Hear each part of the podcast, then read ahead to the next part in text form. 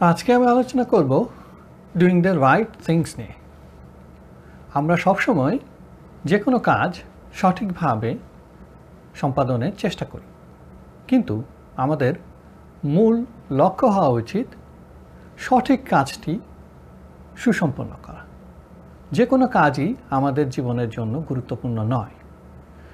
আর এই জিনিসটা আমরা প্রায়শই ভুল করি, কারণ আমরা আর্জেন্সি এবং ইম্পর্টেন্সের মাঝে সূক্ষ্ম ফারাকটি বুঝতে পারি না। আমি যদি একটি উদাহরণ দিই, তাহলে আপনারা সহজেই এই জিনিসটি বুঝতে পারবেন। মনে করেন, এখন আপনার বেশ ক্ষুধা পেয়েছে। এখন আপনাকে কিছু খেতে হবে। এইটি হলো আপনার আর্জেন্সি আর ইম্পর্টেন্স হচ্ছে, আপনাকে কিছু পুষ্টিকর খেতে হবে। কিন্তু অধিকাংশ ক্ষেত্রেই আমরা আর্জেন্সির কাছেই হার মেনে যাই। অর্থাৎ খেতে হবে।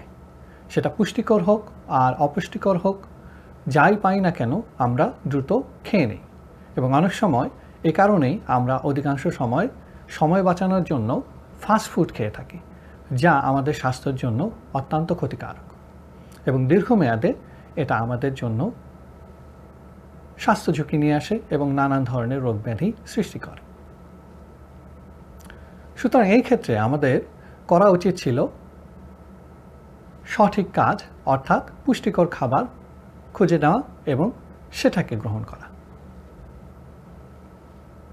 সুতরাং আমাদের জীবনের মটো হওয়া উচিত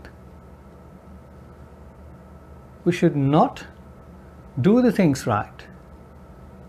Rather, we should focus on doing the right thing.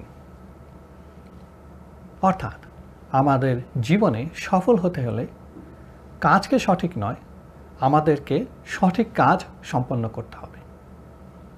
অর্থাৎ আমরা যদি সঠিক কাজকে নির্বাচন করি এবং সেটাকে সুষ্ঠুভাবে সম্পাদন করি, তাহলেই কেবলমাত্র আমরা জীবনে সফল হতে পারব এবং সাস্টেইনেবল গ্রোথ এবং ডেভেলপমেন্ট এনশিওর করতে পারব।